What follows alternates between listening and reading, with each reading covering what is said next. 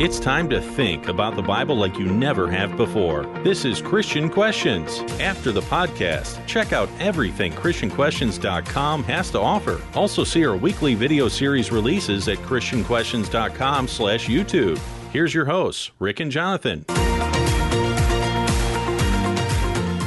So Lisa once said, a word of advice is when you judge someone, it doesn't define the person that you're judging, it defines you.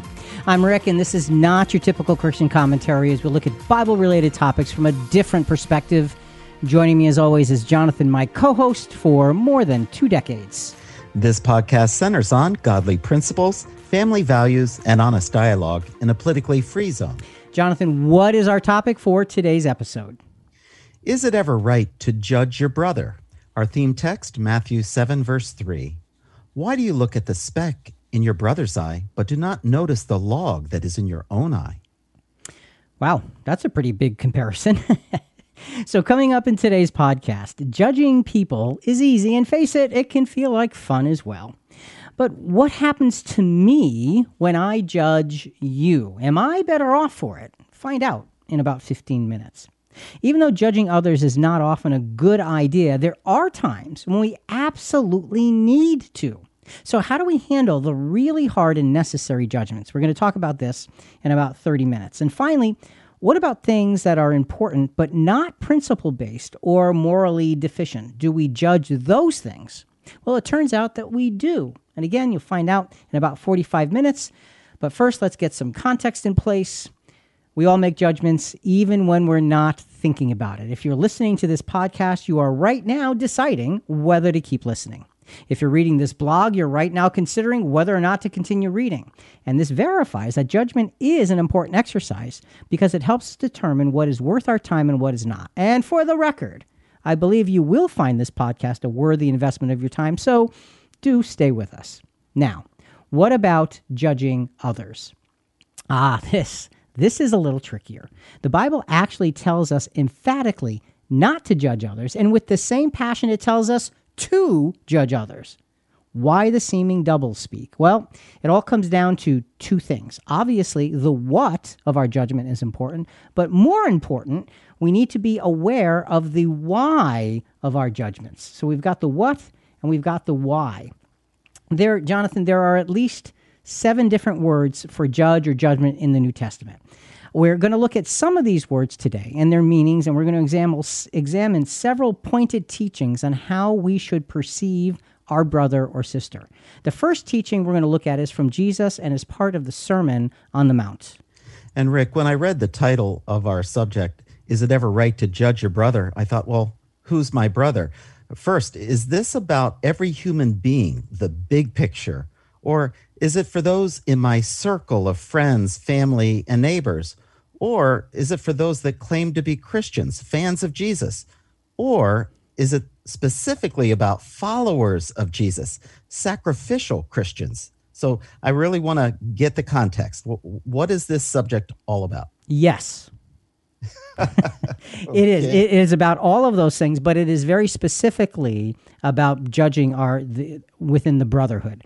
It is it is focused on that, but the principles always apply outside of it. So we want to be very particular about dealing with the brotherhood, but absolutely yes, everything else fits into the exact same principles. Good question to get us started. So let's look at Matthew chapter 7, verses 1 through 5. These are the words of Jesus, and they're very pointed words.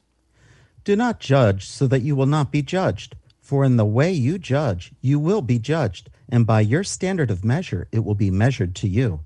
Why do you look at the speck that is in your brother's eye, but do not notice the log that is in your own eye? Or how can you say to your brother, Let me take the speck out of your eye, and behold, the log is in your own eye? You hypocrite, first take the log out of your own eye, and then you will see clearly to take the speck out of your brother's eye. Okay, a lot there. We want to go through this literally verse by verse. Matthew 7, 1 through 5, Jonathan, those verses you just read, it reveals two great dangers that open the door for inappropriate judgment. The first great danger we're going to talk about is in the first few verses of Matthew chapter 7, and it's arbitrary judgment. That's the danger, and, and that is judging for no no real valuable reason, just just arbitrarily making judgments. So before we get into this verse by verse uh, discussion of Matthew chapter seven, uh, let's go to a story. Uh, we got this from Jay Shetty on YouTube. Before you judge someone, watch this. This is a fascinating story, and all I'm going to say to start is it takes place in an airport. A man was waiting at an airport for a long distance flight. His flight was delayed, and so he had a little spare time. He saw a deal on some cookies and thought he should treat himself. He bought quite a few cookies because he thought it might be quite a long delay. He took a seat near a man and started to read the magazine he also picked up earlier. He exchanged a glance with the other man and then tried to avoid eye contact as he went back to reading. While he was engrossed in his magazine, he happened to see that the man sitting beside him boldly grabbed a cookie from the container. He initially ignored the incident to avoid a scene. He grabbed a cookie himself and went back to his magazine. Okay, now, first of all, it's about cookies, so, you know, that's a serious thing. It is, especially if they're like Oreos. so, so we have this circumstance. We're going to develop this story throughout the podcast, and it's about judging, and it's about arbitrary judging, judging with the right attitude. So, we're going to see how this story unfolds about the mysterious cookie thief. Hmm. We'll think about this. All right. So, verse 1, Matthew 7, verse 1, Jesus begins with a warning. This is a very short verse. What is it? Do not judge so that you will not be judged. And Rick, this word judge means properly to distinguish, that is, decide. So it's a very simple, straightforward, it's, it's kind of the sorting out kind of a judgment. Do not sort out in relation to other people, and you will not therefore be sorted out. We're, we're going to see uh, in these scriptures in Matthew 7 as they unfold, Jesus is saying, do not begin to enter into the process of arbitrarily judging someone, for that action will trigger judgment back on you. So you can read Matthew 7, verse 1, and you can say, well, Jesus says, do not judge. That means do not ever judge anything ever under any circumstance. That's not what he means. He's talking about judgment in a very specific way. And we need to understand that. The context will tell us that. So that is the warning. Don't judge. And we're adding arbitrarily because that's the thought behind it. Now let's look at verse 2. Jesus develops the consequences of this arbitrary judgment. For in the way you judge, you will be judged, and by your standard of measure, it will be measured to you. And that's a different word uh, for judge, and it means a decision, the function of the effect for or against. So it says, for the way that you judge, the way that you decide, you will be judged. And that's the same word as before, you will be sorted out. So it goes from the the, the second word carries the idea of a decision aspect. Jesus is demonstrating how quickly we go from thinking about someone and their circumstances to deciding about someone and their circumstances in a negative way. This is important. It's subtle, but it's an important aspect of things. So, as we go forward now, let's take a break from Matthew chapter 7 just for a few minutes and let's go to Romans, the second chapter because it's a really, really good supplement to Matthew chapter 7. As a matter of fact, it, it feels like they were written for each other. Romans chapter 1, the context of beginning of Romans 2, Romans chapter 1 reveals the sinfulness and depravity of humanity in light of God being revealed to them through nature. Okay, it's, it gives them the sense of you've got all of these things to recognize God, and yet you don't, and you are idolatrous. Chapter 2 warns us to not fall into the pattern of the arbitrary judgment that the people in Matthew, in, in Romans chapter 1 were involved in, but also of what Jesus is describing in Matthew 7. So Romans 2 fits very closely with the same focus on arbitrary judgment. Jonathan, let's do Romans chapter 2, verses 1 through 3, and we're going to be introduced into a, yet another word for judgment in this verse. Therefore, you have no excuse, every one of you who passes judgment, for in that which you judge another, you condemn yourself. For you who judge practice the same things, and we know that judgment of God rightly falls upon those who practice such things. Do, but do you suppose this, O man, when you pass judgment on those who practice such things and do the same yourselves, that you will escape the judgment of God? All right. So what we have is he's talking about you don't have an excuse. You see, if you read Romans chapter one, you're thinking, wow, those people, they're just not paying attention. Wow, they're not being good. Wow, look at look at how ungodly that is. And Romans chapter two says, Therefore you have a, no excuse, O man, who passes judgment on everybody else. And it's like, wait, what? What, me? How, how did I get involved in this? And see, Matthew is the same thing. It's like, what? What, me? And it talks about in, in verse 1 you have no excuse because you're passing judgment. You're, you're, you're doing that sorting out uh, and you're, you're judging others. And by doing so, you condemn yourself. So, that word for condemn, Jonathan, what does that mean? That means to judge against uh, or sentence. So, this is being harsh. By, It is. by by parsing things out about others, you are actually passing a sentence on yourself. And that's an uh-oh moment if I ever saw one.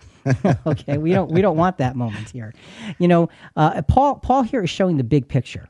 He's talking about judging, and it's not just about the brotherhood now. It's about everybody, just like you were asking earlier. So this is a big picture uh, assessment of judgment, not just the brotherhood. Paul is blunt here. When we judge others in a careless and self unaware way, we bring a harsh sentence upon ourselves. And we give God a panoramic view of our own faulty character. Now, Jonathan, I don't know about you, but I got me a lot of faults.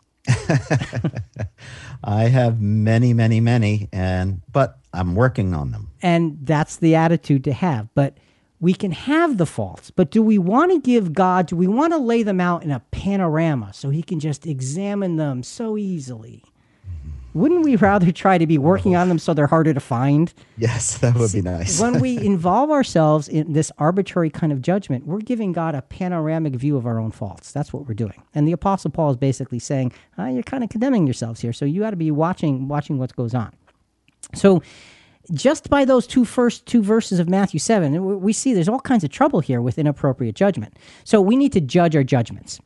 And here's what we need to ask When I look at my brother's faults, what do I see? Jonathan, what do I see? I am looking for his faults to use them to prove a point or make myself look better. Do I see him as a valued human being first, or do I see him as a fault ridden sinner first? Ooh, see, that's a that's an interesting. How am I first seeing this brother of mine? That's right, Rick. We we all do uh, we all do it. We all judge improperly because of our sinful nature. The question is, what do we do about it? We should repent and be on guard to stop the practice.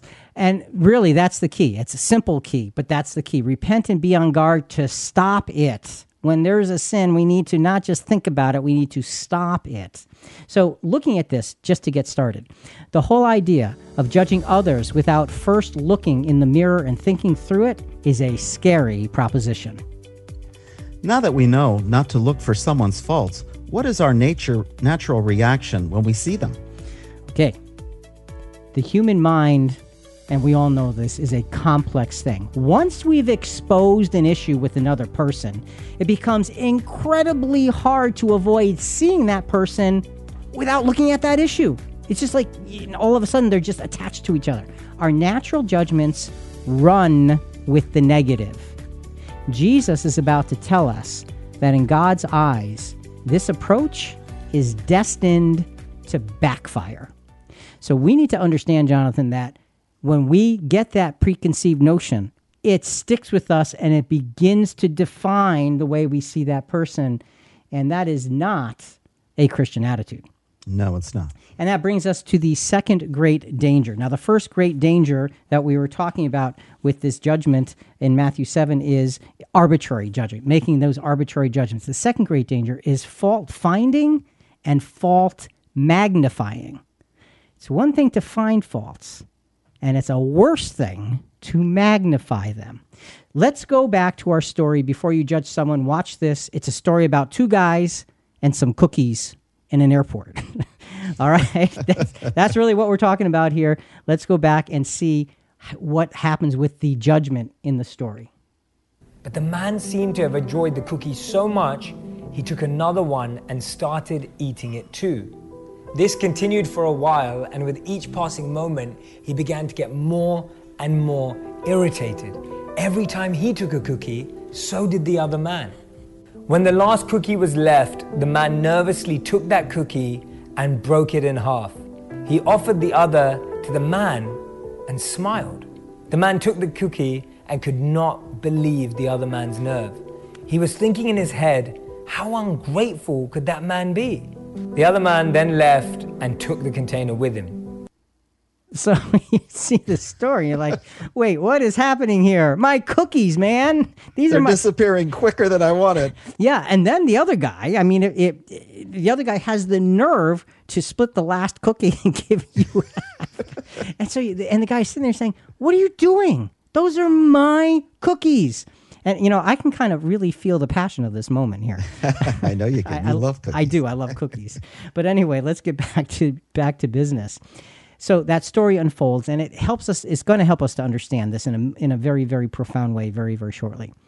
Verse 3 of Matthew chapter 7, this sin of fault finding. We talked about the, the, the great danger of fault finding and fault magnifying. Well, the sin of fault finding, it, it's actually a three stage process. It begins with the observation stage. Matthew 7, verse 3. Why do you look at the speck that is in your brother's eye, but do not notice the log that is in your own eye? And Rick, the word speck means a draw a dry stalk or twig, a straw or chaff, and the log means through the idea of holding up a stick of timber. You know, and the idea of holding up, you know, it, it's a, it's a big enough piece of lumber to hold something up. So there's a there's a big big hyperbole thing going on here because you've got chaff, which is kind of like dust, versus a four by eight or or a four by four or a two by eight or something like that can you know hold something up, something a big piece of lumber. Jesus is using hyperbole to make a profoundly important point, dramatic enough to remember. He's using the exaggerated picture so it stays in your mind. The mere fact that we are fault finding classifies us at, as those whose own faults are painfully obvious before God. Remember the panorama from the last segment? Yes. Okay, that's what's happening here.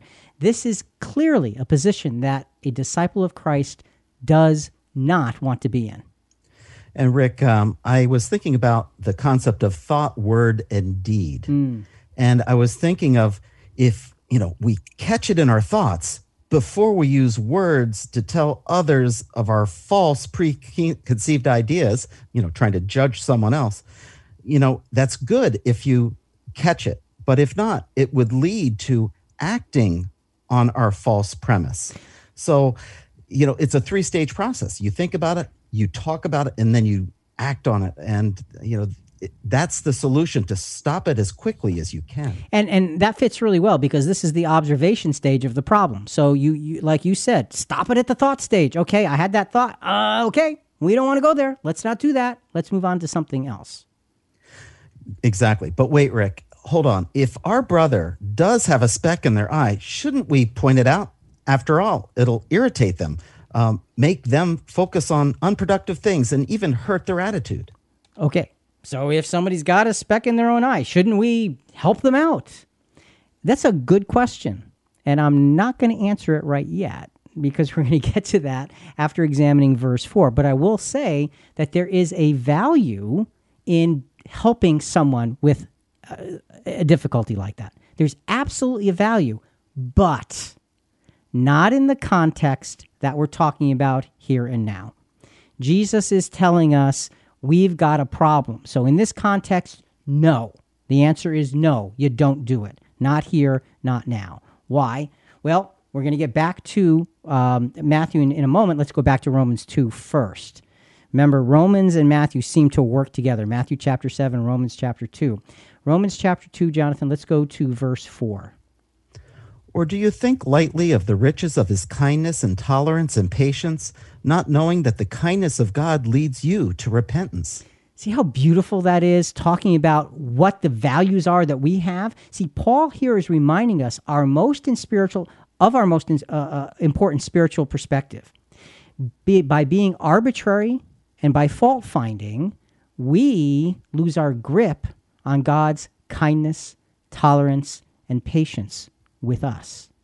So if we are arbitrary and fault finding, what the Apostle Paul is saying, you combine his words with the message of Jesus, is you are choosing to go down a path that walks away from God's ki- kindness towards you, his tolerance towards you, and his patience towards you. I don't know, Jonathan, you want to walk down that path? No, I don't want to walk down that path. Well, so you and I, we want to go the other way. Absolutely. We have to be careful though, because it's too easy to get into this arbitrary judgment thing. From that, that thought with Romans, now let's go back to Matthew chapter 7. Now let's get on to verse 4, and this is going to be the second stage of fault finding. Uh, the, the sin of fault finding, the second stage comes, the, it, this is the communication stage. We observed it, and now we communicate it. This is where we magnify the fault that we found. Just like you said before, if we would have managed it inside of our head and left it there, we wouldn't have magnified it. But no, no, no, no, we are not happy with that. We have to magnify it. And here's what happens in Matthew chapter 7, uh, verse 4.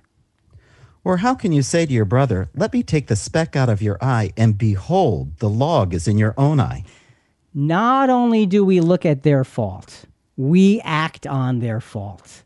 Not only do we act on their fault, but we present ourselves as all holy in the process.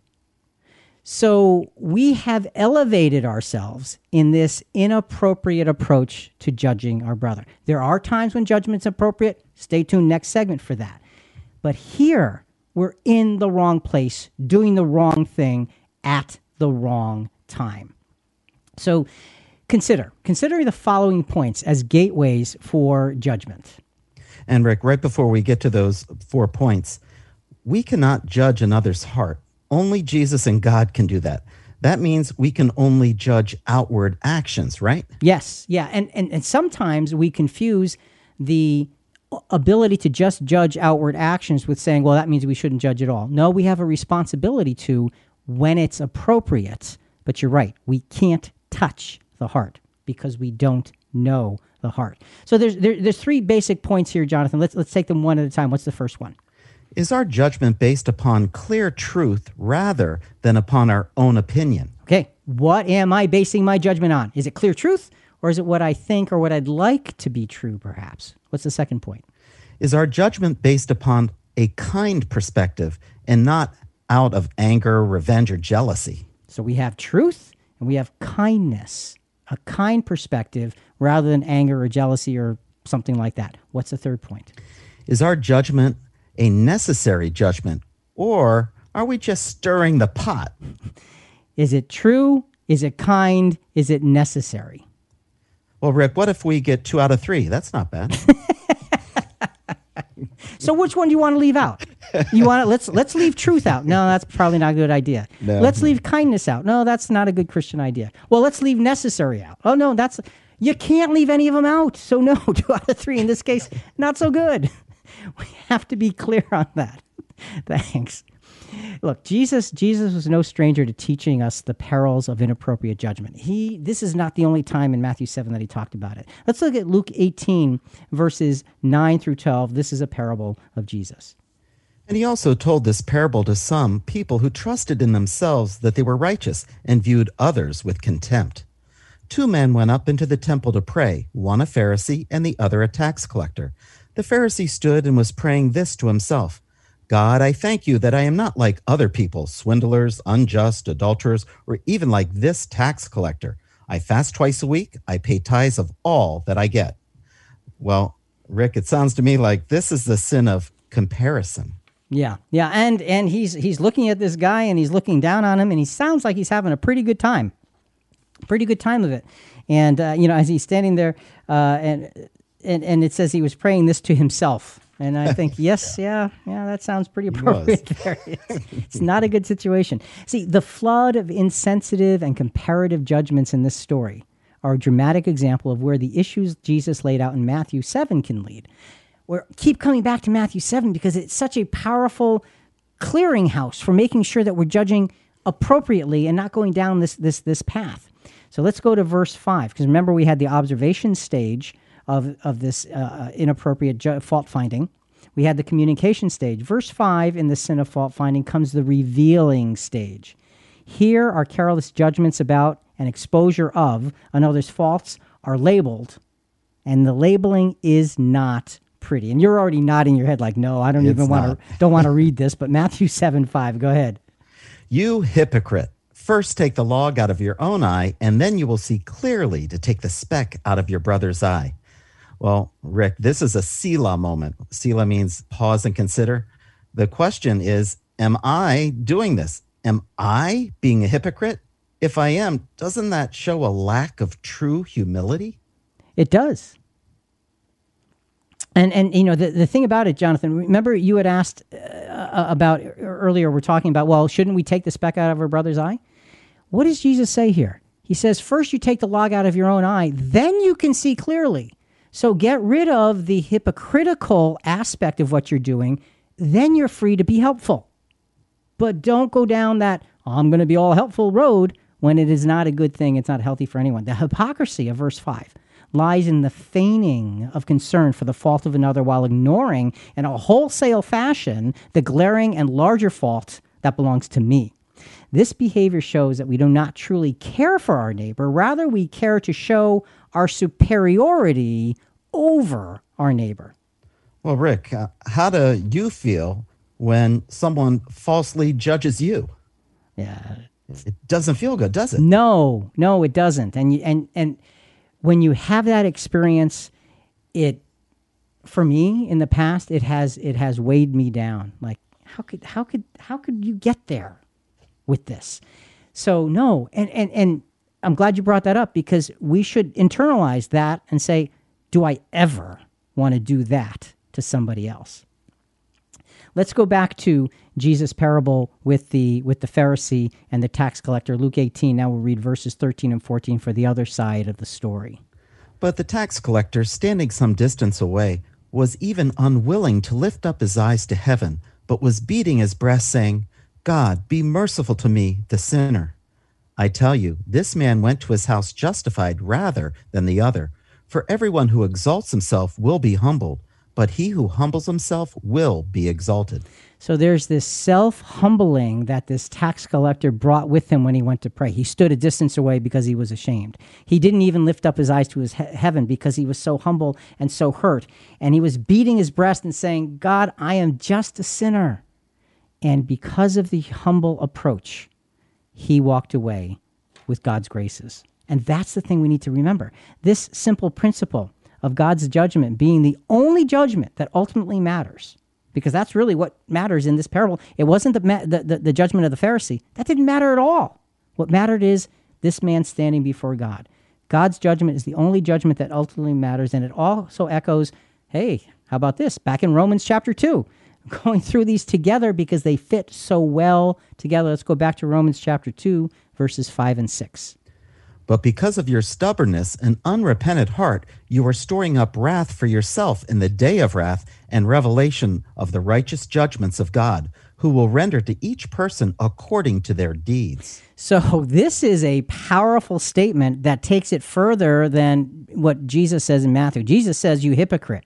This is, says, You are storing up wrath. It's like, hey, you know what I'm collecting? I'm collecting God's wrath. I've got this big closet full and I keep adding to it. I mean, really, yeah, I know. Like, what are you doing? But you, we don't want to go down that road.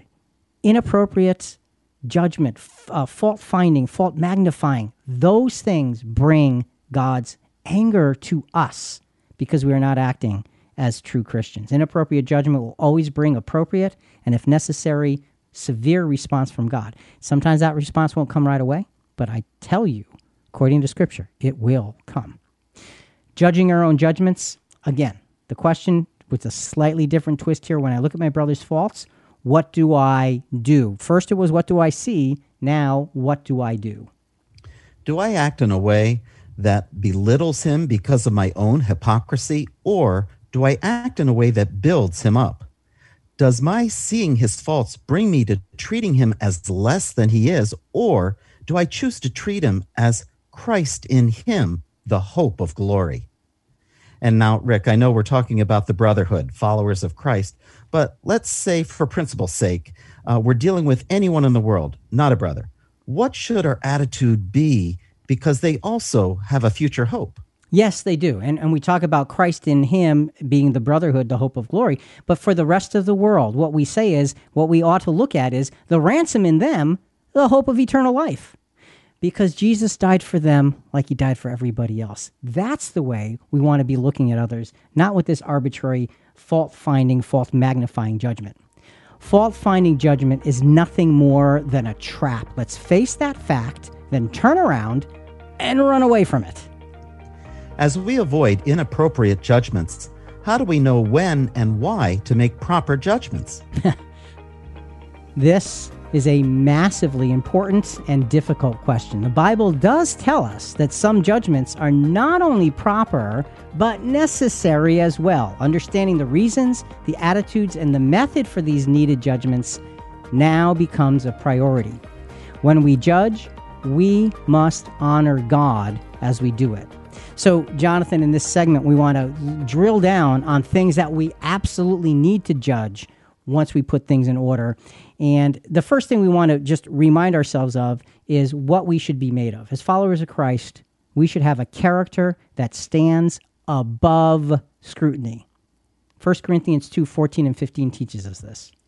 But a natural man does not accept the things of the Spirit of God, for they are foolishness to him, and he cannot understand them because they are spiritually appraised. But he was spiritually appraised all things, yet in himself is appraised by no one. So- and Rick, this. I'm sorry. No, no, I was just I was going to ask you, what does the word appraised mean? It's a, oh, absolutely. It, it's a different word. It, um, it's another word for judgment, judging. It means to scrutinize. Um, that is, by implication, investigate, interrogate, uh, determine. It's kind of like a sizing up, I guess you would say. Yeah, and I think that's a good way to, to, to put it. And in the King James Version, it does say judgment. Uh, the Apostle Paul says in King James, yet he himself is judged by no one. It sounds like, you know, he's all, all tough. Well, oh, nobody judges me. But what he's saying is, I don't need to be sized up. Why? Because if we are Christians and we stand for Christ and we live for Christ, people around us should know what we're about. They should know what we stand for by our words and by our actions. There's no need for them to saying, "So what is this guy really meaning?" We our yay should be yay and our nay should be nay. We should be clear pictures as the apostle Paul was. This character stands above the arbitrary fault finding issues of Matthew 7 and Romans 2. So we're going to leave Matthew 7 and Romans 2 behind for now. Uh, first, let's go back to the cookie story because it's cookies and it's important. And we we have the guy with the cookies, and the other guy ate half of his cookies and then left and took the empty container with him, which is you know sounds like well that was pretty courteous of him, clearing off the empty container. Let's hear what the reality of the situation actually was. This guy couldn't believe what had just happened. He was relieved when his flight was called. He gathered his belongings. As he lifted his bag, he saw that there was a full container of cookies right there. He was totally shocked, totally surprised. It caught him off guard. He thought to himself, if my cookies are here, then wait, those cookies were his. The other man had shared his cookies whilst he was thinking he was the one doing the sharing. Whilst he was angry and irritated, the other man was being generous and kind. He felt so bad for what had happened, but he couldn't find the other man anywhere and didn't know how to apologize. Think about the revelation when you see the box of cookies and you say, "Wait a minute." What just happened here? yeah and then you look back and you think about all of the things you thought and the kind of the the scowl perhaps on your face like who do you think you are when all the while the guy is like so he's eating my cookies oh well i guess we'll share and then he takes the last one and breaks it in half and gives it to him How generous. it just is it's an amazing little story we'll get to the lesson from it in the next segment Well, with this character in place, we will look at situations we as Christians should judge. With each judgment, we need to ask why are we judging? What is our method? And what should be our attitude? three things why what's our method and what should be our attitude. So these are things that we need to be involved in with judgment. So folks pay close attention here because this is important now. I- I- not that everything else wasn't. In addition to standing above scrutiny as followers of christ we should be able to access god's spiritual wisdom and apply it to judging the more basic earthly matters amongst ourselves, amongst Christians. We're taught this in 1 Corinthians chapter 6 verses 1 through 7. Jonathan, let's do verses uh, 1 through 3 to begin with. Does any one of you, when he has a case against his neighbor, dare to go to law before the unrighteous and not before the saints? Or do you not know that the saints will judge the world? If the world is judged by you, are you not competent to constitute the smallest law courts? Do you not know that we will judge angels? How much more ma- of matters of this life? So let, let's pause there for a moment. So the Apostle Paul is saying, What are you doing? You're taking each other to court for trivial matters. Aren't you qualified to judge the trivial cases, the smaller things of legality? Don't you have qualification to judge those between yourselves? Don't you know that in the next age you're going to judge angels? Come on. Where's your where's your spiritual strength here? He continues. Verses 4 through 7. Go ahead. So if you have law courts dealing with matters of this life, do you appoint them as judges who are not a count in the church? I say this to your shame. It is so that there is not among you one wise man who will be able to decide between his brother, but brothers go to law with brother, and that before unbelievers. Actually, then, it is already a defeat for you that you have lawsuits with one another. Why not rather be wronged? Why not rather be defrauded? So he's talking about this idea of having these discrepancies within the body of Christ and taking it to court. And he's saying unequivocally, you should have at least somebody who has God's spiritual wisdom, his Holy Spirit amongst you, who can help you figure this out. And and you know, it, it's a matter of he's not saying you take every every matter because some of the bigger things need to need to be handled in a, in a legal fashion. No question about that. Sure, sure. But the smaller things you should take care of. You should be we should be judging between ourselves regarding basic worldly matters. So we said there's three th- questions we have to ask: well, the why of the judging, what is our method, and our attitude. So the why. Why should we be doing this? First, we should be taking care of ourselves with Christian maturity. Second, this is an important aspect of our witnessing as Christians to the world. They should see us as capable of working out our differences as unselfish followers of Jesus. This is a way that we witness to others, our why. What's the method, Jonathan, that we should be looking for here? Well, find those who display Christian wisdom based on the leadings of God's Spirit. That's pretty simple, isn't it? It is. Christian wisdom, God's Spirit, helps us see things in a higher, clearer, more righteous way. That's the method. What's the attitude that we should approach these judgments between ourselves with? Well, humility on the part of the one called upon to judge and those who have the dispute. So, All three. yeah. So, no matter who's involved, you need the humility to make it work. Right. we we show the maturity we witness to others we use christian wisdom through god's spirit and we have that humble attitude. And and paul says why not take the wrong? Just are you that worried about earthly things that you have to be all perfect and, and, and you know letter of the law with one another? Come on. I mean he's you can you can feel the frustration in the apostle paul here so that's one example. Let's look move to another example. Jesus tells us of, of, of, appropriate judgment now. Jesus tells us that we have a responsibility to judge and expose false prophets. We're going to go back to Matthew 7, but several verses later, verses 15 through 20. Beware of the false prophets who come to you in sheep's clothing, but inwardly are ravenous wolves. You will know them by their fruits. Grapes are not gathered from thorn bushes, nor figs from thistles, are they? So every good tree bears good fruit but the bad tree bears bad fruit. A good tree cannot produce bad fruit, nor can a bad tree produce good fruit. Every tree that does not bear good fruit is cut down and thrown into the fire.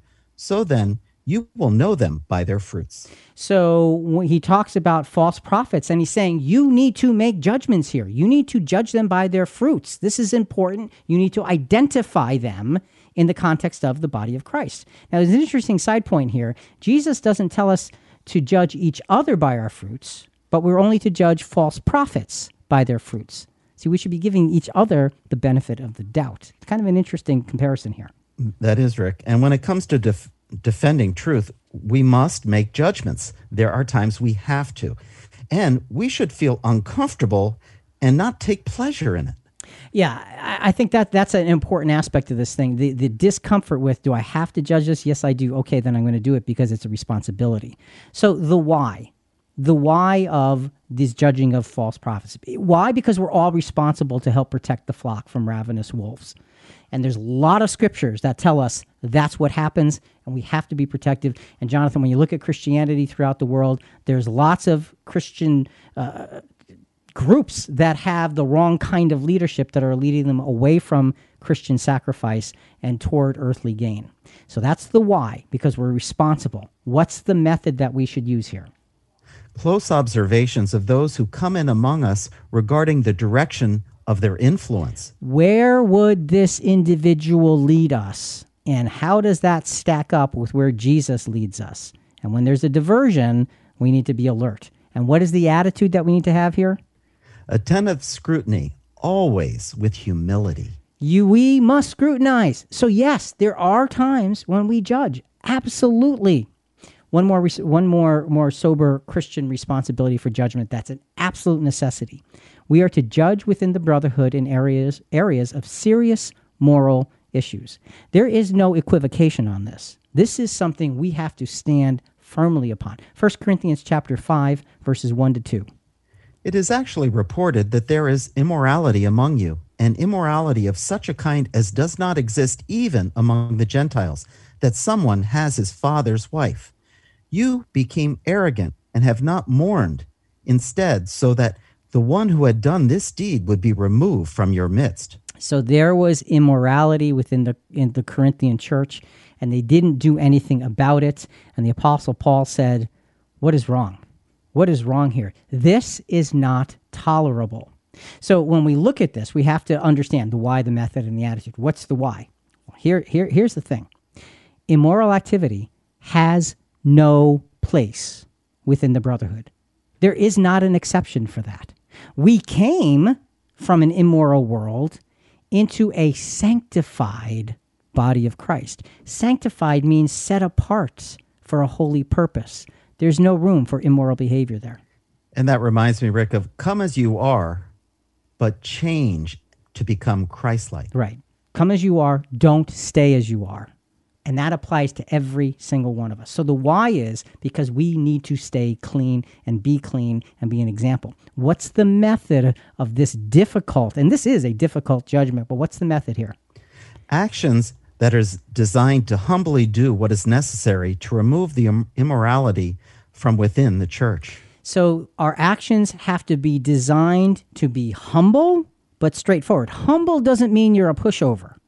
Humble means you're not full of yourself, but you're trying to act in a way that reflects godliness.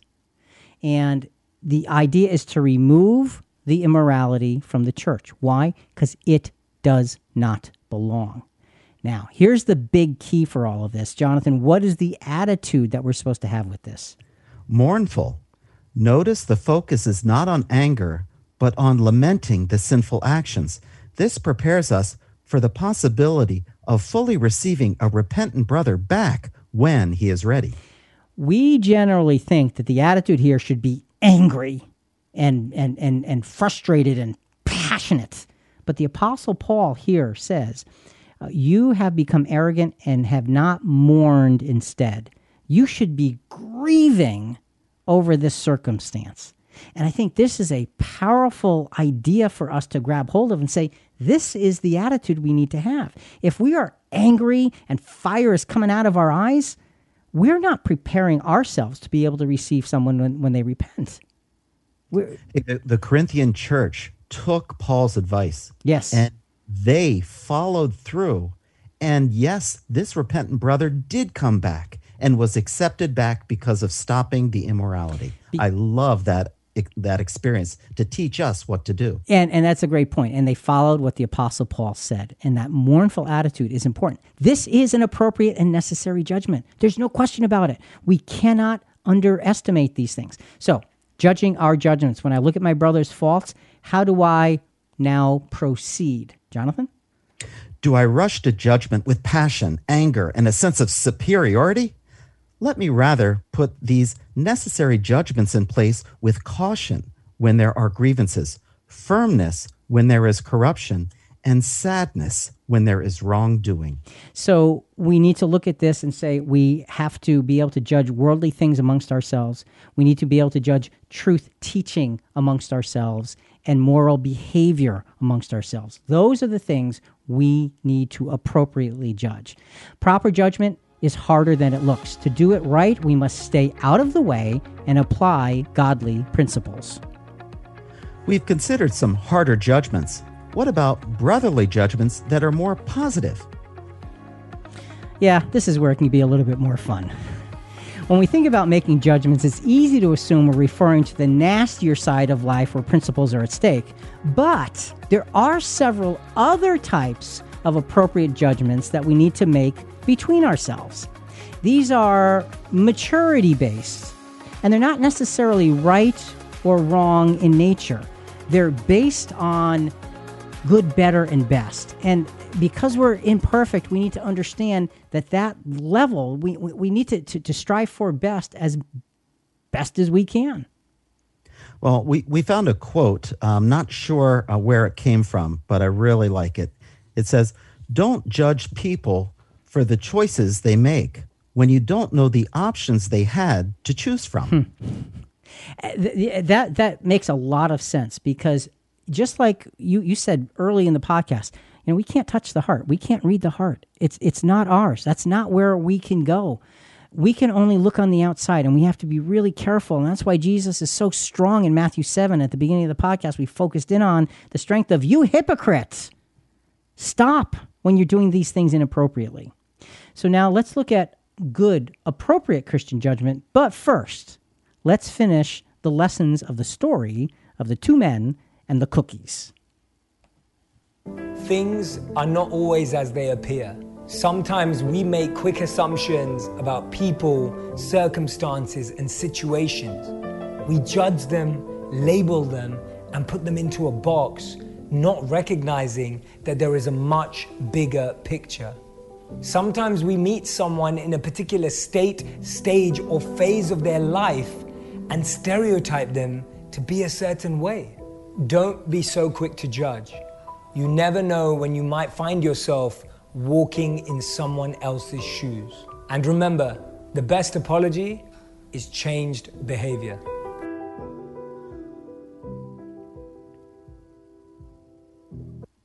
Jonathan, you know, he said you might you never know when you find yourself walking in someone else's shoes, and mm-hmm. I might add, or eating someone else's cookies without realizing it.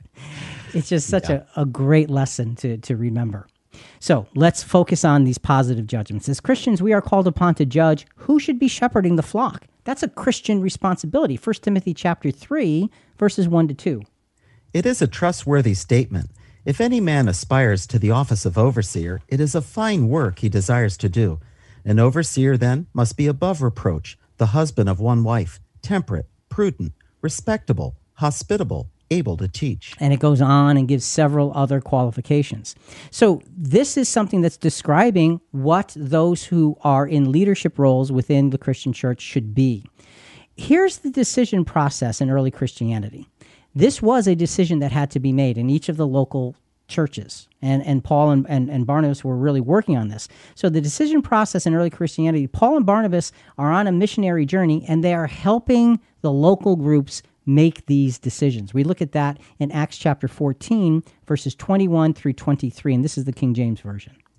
And when they had preached the gospel to that city and had taught many, they returned again to Lystra and to Iconium and Antioch, confirming the souls of the disciples and exhorting them to continue in the faith, and that we must through much tribulation enter into the kingdom of God.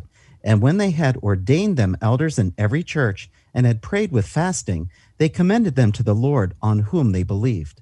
So when you read that phrase, and when they had ordained them elders in every church, it sounds like when they, you know, laid their hands on and, and magically or uh, spiritually appointed them. But that's not what the word means, Jonathan. What does that word mean? This is really big.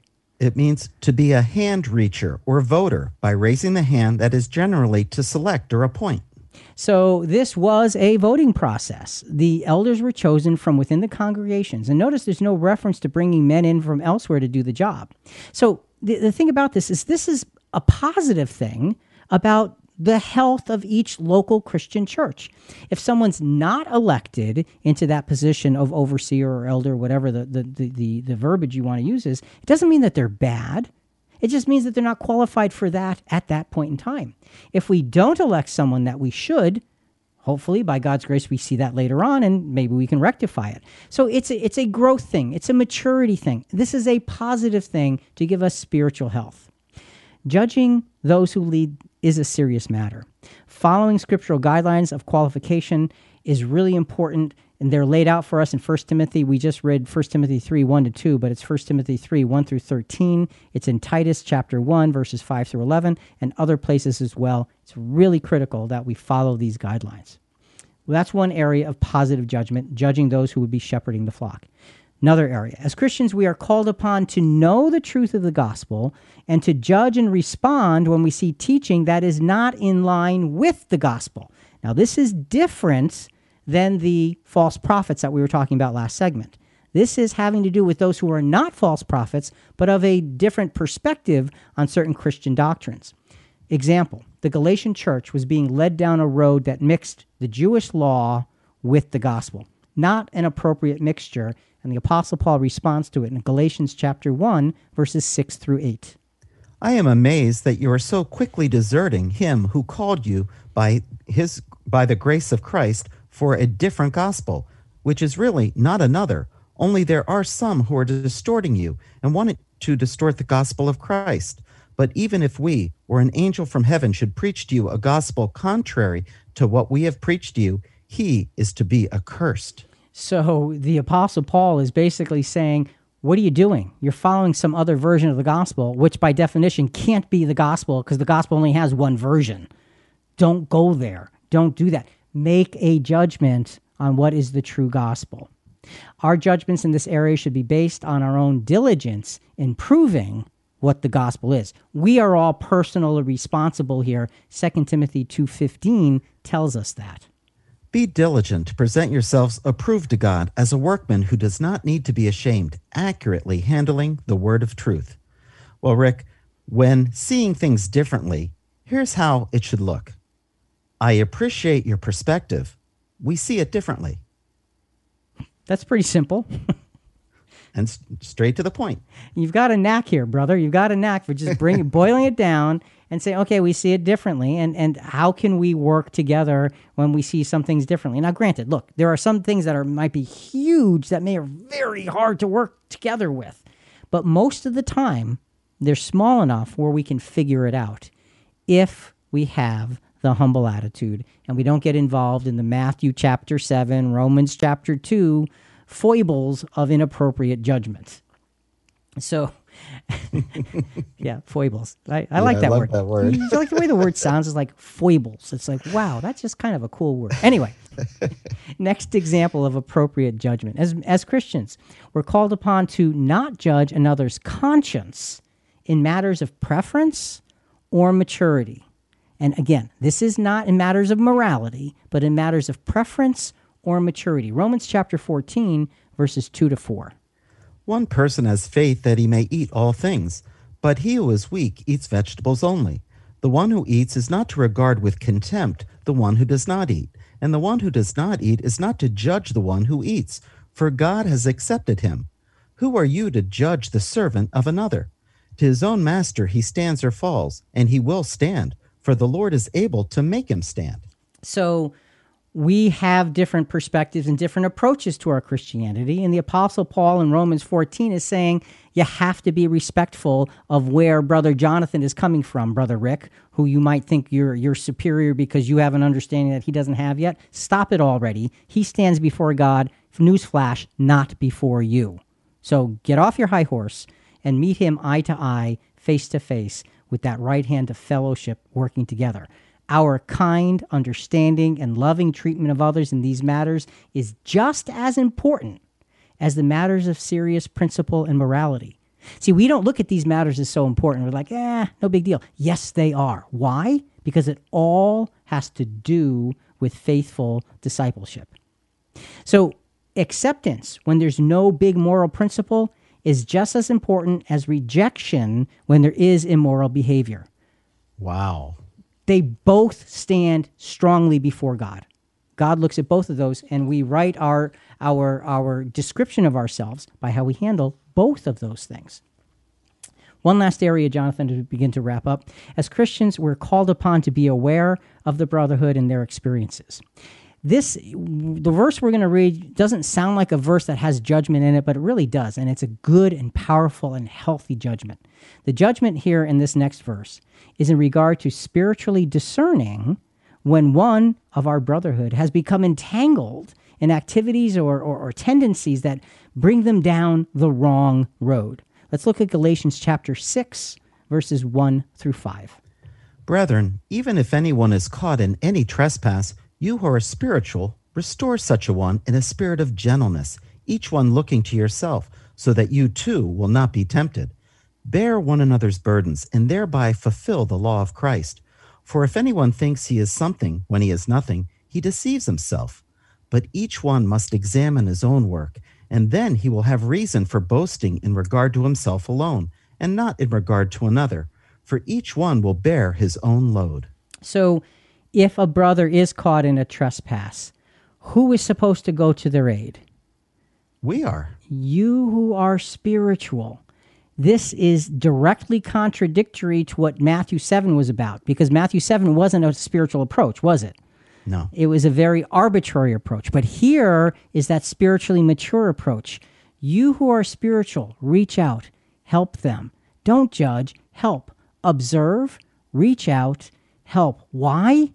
Because they're valuable.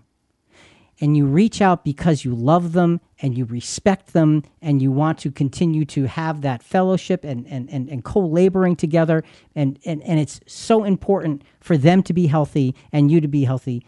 You can't carry the burden. You can't solve their problem. And folks let's make sure we understand that we cannot solve one another's problems. We can't do that. But we can help somebody to get on the road where they can by god's grace find those solutions so, Jonathan, as we look at this now, our final judging our judgments, when I look at the Brotherhood's experiences, the experiences of now of, of the Brotherhood, how do I contribute? Do I realize the importance of my own spiritually diligent contribution? Along with the whole body, I am tasked with discerning strong leadership, the purity of the gospel, the power of conscience, and the necessity of mutual support. Well, Rick, when we help someone, we should ask ourselves one, what's my attitude? Two, what's the circumstance? And three, how do I build up?